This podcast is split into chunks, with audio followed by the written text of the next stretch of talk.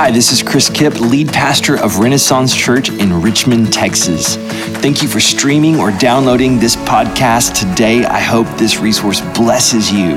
If you haven't joined us at a worship gathering or at a house church yet, we want you to come. You can find all that information and more at ren-church.org. I pray that you are encouraged today by the proclamation of God's word.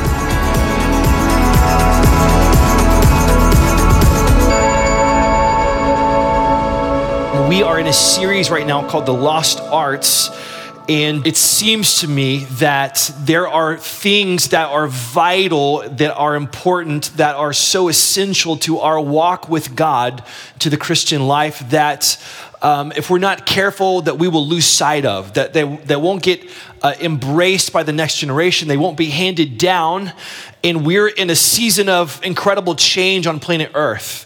I mean, the last 20 years has been just massive in the change that has happened. And obviously, we're feeling the ripple effects of change across every part of our society, especially in the body of Christ. And so we wanted to come back and uh, highlight some things that we thought were incredibly important for us as followers of Jesus. Today, I want to talk about the most important characteristic that I think any Christian can have. And I'll just say this if you're not a Christian, uh, this is the most important char- characteristic that any person could have, okay? Um, my oldest son told me a joke a couple weeks ago, and uh, it's pertinent because we live in Houston. So a man was stranded on his housetop during a flood. Okay, the, the waters were rising. He could tell they were rising. He decides to climb on his roof. He's a man of faith. And so he prays, God, please rescue me from this flood. Well, a, a man in a rowboat comes by and says, Jump down and hop in the boat. The guy says, No, thank you. I'm praying that God will rescue me from this flood. The man shrugged and moved on. He kept praying, God, please save me from this flood. And then a man in a motorboat comes by. He's like, Sir, jump down, like, we'll take you to safety. No, no, thank you. It's, it's okay.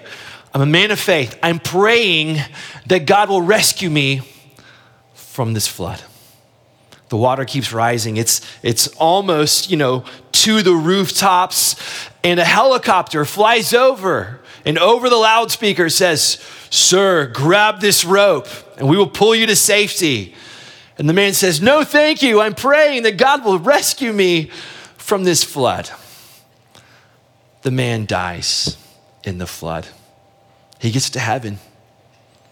And he finally has a moment to ask God, Where were you? Why didn't you rescue me? And the Lord says, I sent a rowboat, I sent a motorboat, and I sent a helicopter. What more did you expect? I just want to ask you, what more do you expect? Because I have a hunch that every one of us needs more wisdom than we currently have right now that we have stuff in our life. If you're a parent, you, you, probably feel this all the time. There's things with your kids, if they're little kids or they're medium sized kids or they're grown kids, you still have things that you're kind of like, hmm, what do we do about this? God, would you please give me wisdom? Because I don't know what to do about this. Or maybe it's your work, it's your, your big career decision, it's something going on in your life, and you're saying, God, please help me. And what would keep you from missing what might be right in front of you? I want to talk today about what it means to be teachable, the character quality of being teachable. And I believe that it might be in short supply. It might be a lost art, the lost art of being teachable or teachability. We're going to be in Proverbs chapter 15. If you need wisdom, it's a great place to go. And so we're going to be looking at Proverbs chapter 15. And if you know the Proverbs, the Proverbs are kind of like, um, they're, they're different from other texts in the Bible, and that almost every sentence is a complete thought. I was thinking this week, how great would it be if we had proverb like fortune cookies? Like when you ate a meal and you opened it and it was a proverb, I just think that would be great, but no one's ever come up with that before. So that's my million dollar idea. And if you want to take that and run with it, go for it. God bless you. Just tithe to the church, it'll be okay. I think that this might be threatened, and here's why. Number one is mistrust. We're not sure who to trust anymore. Am I right? Polarization in our nation has made it to where the lines have been drawn so deeply that we, like, all we know how to do is just throw mud at the other side. And we're not quite sure who to trust anymore. We have leadership failures that, that abound, obviously, uh, in the church and beyond the church. We have one stream of Christianity making YouTube videos against another stream of Christianity. and you can go down that rabbit hole if you want to. We have one well known preacher calling out another well known preacher, and we're not sure who to trust anymore. Another is the erosion of authority structures in our life family, education, government, the police, the church.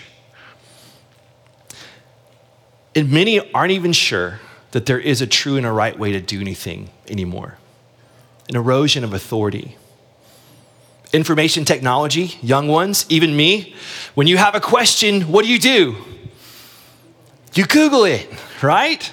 How many times have you been at dinner and someone says something, you're like, yeah, I'm not sure about that. And of course, what do you do? You pull out your phone and you Google it and you're like, here's the answer.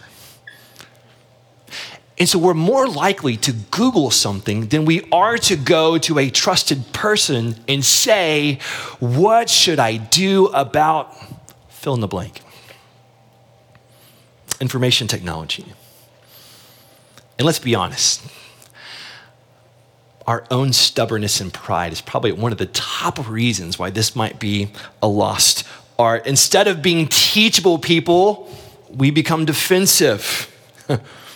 And there's a bit of this in our American culture that's a little bit rebellious, right? We told the British, like, sorry. And we have this pioneer ethos that's a part of the makeup of being an American. That's just sort of, we're gonna go and we're gonna make it happen, we're gonna do this, and no one's gonna tell me what to do. Right? We have the, the idea of a self made man or a self made woman. And uh, we see this in all of our movies and films. Like your parents, they don't understand you, they don't know what to do, and you're gonna have to defy their advice and go and prove everyone wrong because they're just trying to hold you back, right? We have our own stubbornness and our own pride. And the last thing, the reason why I think it's it's maybe threatened is that God's commands are always counterintuitive to us. To go up, you go down. To be blessed, you give instead of receive. Like it's it's always upside down. And so there's reasons why I think this is becoming a lost art, but Proverbs speaks so beautifully. And what I'm going to do is just take a few proverbs from the same chapter because it's one of those where it's a thought and then a different thought and a different th- thought and there's a thread, a theme, and we're going to follow the theme of teachability. And Proverbs 15, I'm going to read verse 5 it says this A fool despises his father's discipline, but a person who accepts correction is sensible. In verse 12, a mocker doesn't love one who, ex- who corrects him. He will not consult the wise. Verse 22. Plans fail when there's no counsel, but with many advisors, they succeed. And then verses 31 through 33. One who listens to life giving rebukes will be at home among the wise. Anyone who ignores discipline despises himself, but whoever listens to correction acquires good sense. The fear of the Lord is what wisdom teaches and humility comes before honor. This is the word of the Lord. So here we have the book of Proverbs, a book written largely by Solomon, And it's full of these sayings of wisdom, and each one of them is you know, a thought that we should consider. And it's talking over and over again about being teachable, uh, being able to accept correction. In verse 5, um, the, the one who doesn't love the one who corrects him, who won't consult the wise, then we have those who have plans they're making, and they, they, you know, if you don't get advice, if you're not teachable, it'll fail. So get lots of advice, lots of advisors, lots of counsel. And then the one who listens to life giving rebukes, the one who listens to correction, those who ignore discipline. Over and over again, it's a theme throughout the entire book of Proverbs to be teachable people. And I think it's the most important quality that you could have. I just want to talk about what are the blessings of being teachable. Like, why should we embrace a teachable spirit? Well, the first thing is this, and it's the point of Proverbs, is you'll be wiser if you're a teachable person. You'll be wiser. I uh, listened to a seasoned church leader who was sharing about coaching other churches and leaders, and he said, um, kind of humorously, that he found that the ones who needed help didn't want it. And the ones that were hiring him to come and consult their churches and, and coach them, he's like, they didn't need it. You know why? Because teachable people are already wise people. The ones who are asking for help, he found it's like, it's just like a little thing, a little nudge here and there, and they were on it. They didn't need it. And here's the thing if you think you're smart, then you probably won't be very teachable. But according to what we just read, it's actually really smart to be teachable, right? Verse 5 A fool despises his father's discipline, but a person who accepts correction is sensible. It's a sensible thing to be teachable. In verse 12, like we talked about, avoiding failure by listening to people who have something to contribute to whatever it is that we're endeavoring to do. I, uh, I think it's humorous that we uh, resist learning from other people's mistakes, right? We, we resist that. But last time I went, you know, in a place where there was dangerous things, maybe if you've been uh, on a tour where you had to go on some terrain that was maybe near a ledge, or you went to a, you know, carnival and you're riding a roller coaster, like nobody wants to be the first person to fall off of that thing, right? Like that would be terrible. Thankfully, they've put some things in place because they learned something from the other guy dying, right? I would love to learn from the other guy dying. Amen? Amen. You'll be wiser if we can learn from others. In verse 32, he said, to ignore, to ignore discipline and be unteachable, it just harms you. It just harms you. The second reason you'll have better relationships. Why is that? Because no one likes a know it all, right? You, do you have that friend? You all probably have a friend, right? You have the friend, and whatever you're talking about, they already know. They know everything about it, and they will not, you can't show them, you can't tell them anything new because they're like, I know, I know, I know. And, and let me tell you, right? Because they know everything. And you probably don't hang out with that person as much as you hang out with people that are not know it alls. You will have better relationships. I like how in verse 31 he says they would be at home among the wise. At home among the wise, a teachable person. You see, our pride is rooted in our insecurity. It's a fear that others will find out that we don't know everything about everything. Guess what? We already know that you don't know everything about everything. because I don't know everything about everything, which means I can learn from you and you can learn from me. We can be teachable, we can be willing to learn from God and from others. In Proverbs 13 10, it's, it says that um, arrogance leads to nothing but strife. But wisdom is gained by those who take advice. Do you have a lot of conflict in your life? Could it be that there's an unteachableness in your heart, an unwillingness to take advice from other people? You'll have better relationships. Third, you will be a usable instrument in God's hands, a usable instrument in God's hands. Here's the thing is whenever we are rooted in arrogance and pride and we're unteachable, there's that whole scripture that says God opposes the proud, but he embraces the humble.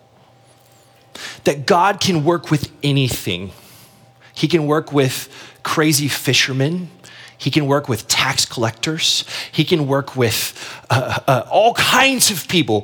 Whatever your background, whatever your story, whatever you would think would like block you from being used by God, nothing can stop you being used by God except for this one thing pride, arrogance.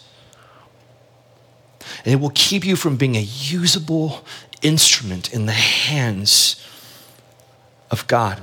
Pastor Rick Warren says that an unteachable person is an unreachable person. You've probably found that to be true. I have a, a picture that I often will use in our greenhouse training, which is our, our leadership uh, training track. And it's a picture of a wooden bucket. I think I have this, yes, right there. So, you know the old wooden buckets, and they have the different staves. And if, if you were to take uh, an aspect of your character and assign it to each one of the staves in that bucket maybe purity, uh, faithfulness, uh, devotion, uh, kindness. You know, you just fill in the blanks of all the different types of character. But if, if the, the rung of teachability is low, how much water can that bucket hold? It, it, it's not going to rise to the other qualities of your life. You see, your lowest point of character is your highest point of capacity. It's your highest point of capacity. It, it's like the, the thing, it's the water level, level can never rise above that part of your life. And I found that if a person is teachable, they're reachable. There's no limit to how God can shape and form that person to use them for his glory and his purposes. You'll be a usable instrument in God's hands. The word disciple literally means learner, student. It's impossible to be a disciple of Jesus without being a learner, a student, a teachable person that he can use. And I found that the best learners make the best teachers, and the best disciples make the best disciple makers. You'll be a usable instrument. The last thing is that you will make a long term impact for good. Teachable people make a very long term impact for good. Now, all of us will have a long term impact the people that you love, your family, your friends, the closest people, you're going to leave an impact on them. No doubt. All of us have some stories of people that are close to us or that were close to us, and they made a mark on us, and not every one of those marks is good. But if you want to leave a long term impact for good, it's going to require teachability. Verse 33 says it so beautifully. The fear of the Lord is what wisdom teaches, and humility comes before honor. We could say it backwards honor comes after humility. if you want to leave a legacy of honor, if you want to make a long term impact, it's going to take humility and teachability, and you will make a long term impact. I read a story this week of a pastor who, I guess he's probably in his 50s, and he uh, would regularly have lunch with this man who was older. A man at this point was 78 years old. And whenever this older man who had influenced him, had impacted him as a leader, whenever they would gather, this older man would say, What is Jesus making really clear to you right now? Like, what's, what's he showing you? What's he teaching you? And then this older man would pull out his notebook, and whatever this pastor would say, he would begin to take notes. He's like, Oh, that's so good. I'm gonna, yeah, I'm gonna make note of that. And he said, It always blew me away because this man was so much better than me. He was so much godlier than me. And yet he's coming to me asking me, What is God showing you? And he's taking notes. At 78 years of age, at their last lunch, when he was 78, that very year, the man passed away. To his last day, he was a teachable person. And he left a long term impact. You'll be wiser. You'll have better relationships. You'll be a usable instrument in God's hands. You will make a long term impact for good. And you'll never be able to do it without Jesus Christ at the center of your heart. Hebrews 5 8. He says, although he was the Son of God, he learned obedience by what he suffered. Have you ever thought about that before? Jesus, the co eternal second person of the Trinity, came and he limited himself into a human body to walk among us, to go through the human experience like we do, to be tempted in every way, and to learn something. Humbles himself in Philippians 2, verse 8, taking the form of a servant. And to every follower of his, he says to us, Come and learn from me because I, Jesus, the second person, the Trinity, the, the, the, eternal one, I am humble. And if you will make Jesus the center of your life, if you will be teachable to him, then you will be teachable to those around you. So let's get practical. How would this look? Because many of you I know are believers. You're like, man, that's me. I love Jesus, and I don't want to be arrogant. I don't want to be a know it all. I don't want to be a pride. I don't want to be a fool. I don't want to fail because I didn't listen to people's counsel. I, I, I know that you feel that way. So let's talk about how do we practically do this. The first thing is this ask. Ask rather than airing your opinion about everything, ask a question. Ask the question. The second thing, listen. Listen. I was listening to a podcast, and um, older pastor loves working with young leaders. He's become a father figure to many leaders and he said that he and his wife had gone to a gathering with some younger leaders and they left they were driving away and they were both kind of sad. It's like we were grateful to be there. It was great you know but i was sad. And we articulated it together that no one asked us a question and listened. You know every single person is is a wonder of God that has a story and experiences and in, a unique wiring. It's like every person is worthy of asking some questions and to listen. We have a friend named Jeremiah Morris who planted Seven Mile Road in Houston, incredible pastor, church planter, leader, evangelist. And he says the most powerful form of evangelism right now is this listening. Because when you listen to a person, if you ask the questions and, and, understand them and listen, he said they're going, to, they're going to show you their heart. If you listen closely, you're going to hear their heart, and then you're going to know exactly what to share, to ask, to listen. The third thing, discern. Discern. Rather than dismissing the advice of another person, discern it. Because being teachable doesn't mean that whatever someone says, you're like, well, I'm going to do that. Right? You get yourself in a lot of trouble if you live that way. Don't do everything that you hear or that you read or that you see on YouTube, okay? Good life advice. But discern it.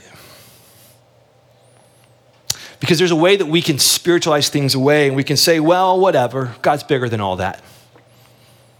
And we just spiritualize it away. We can get defensive. We can deflect.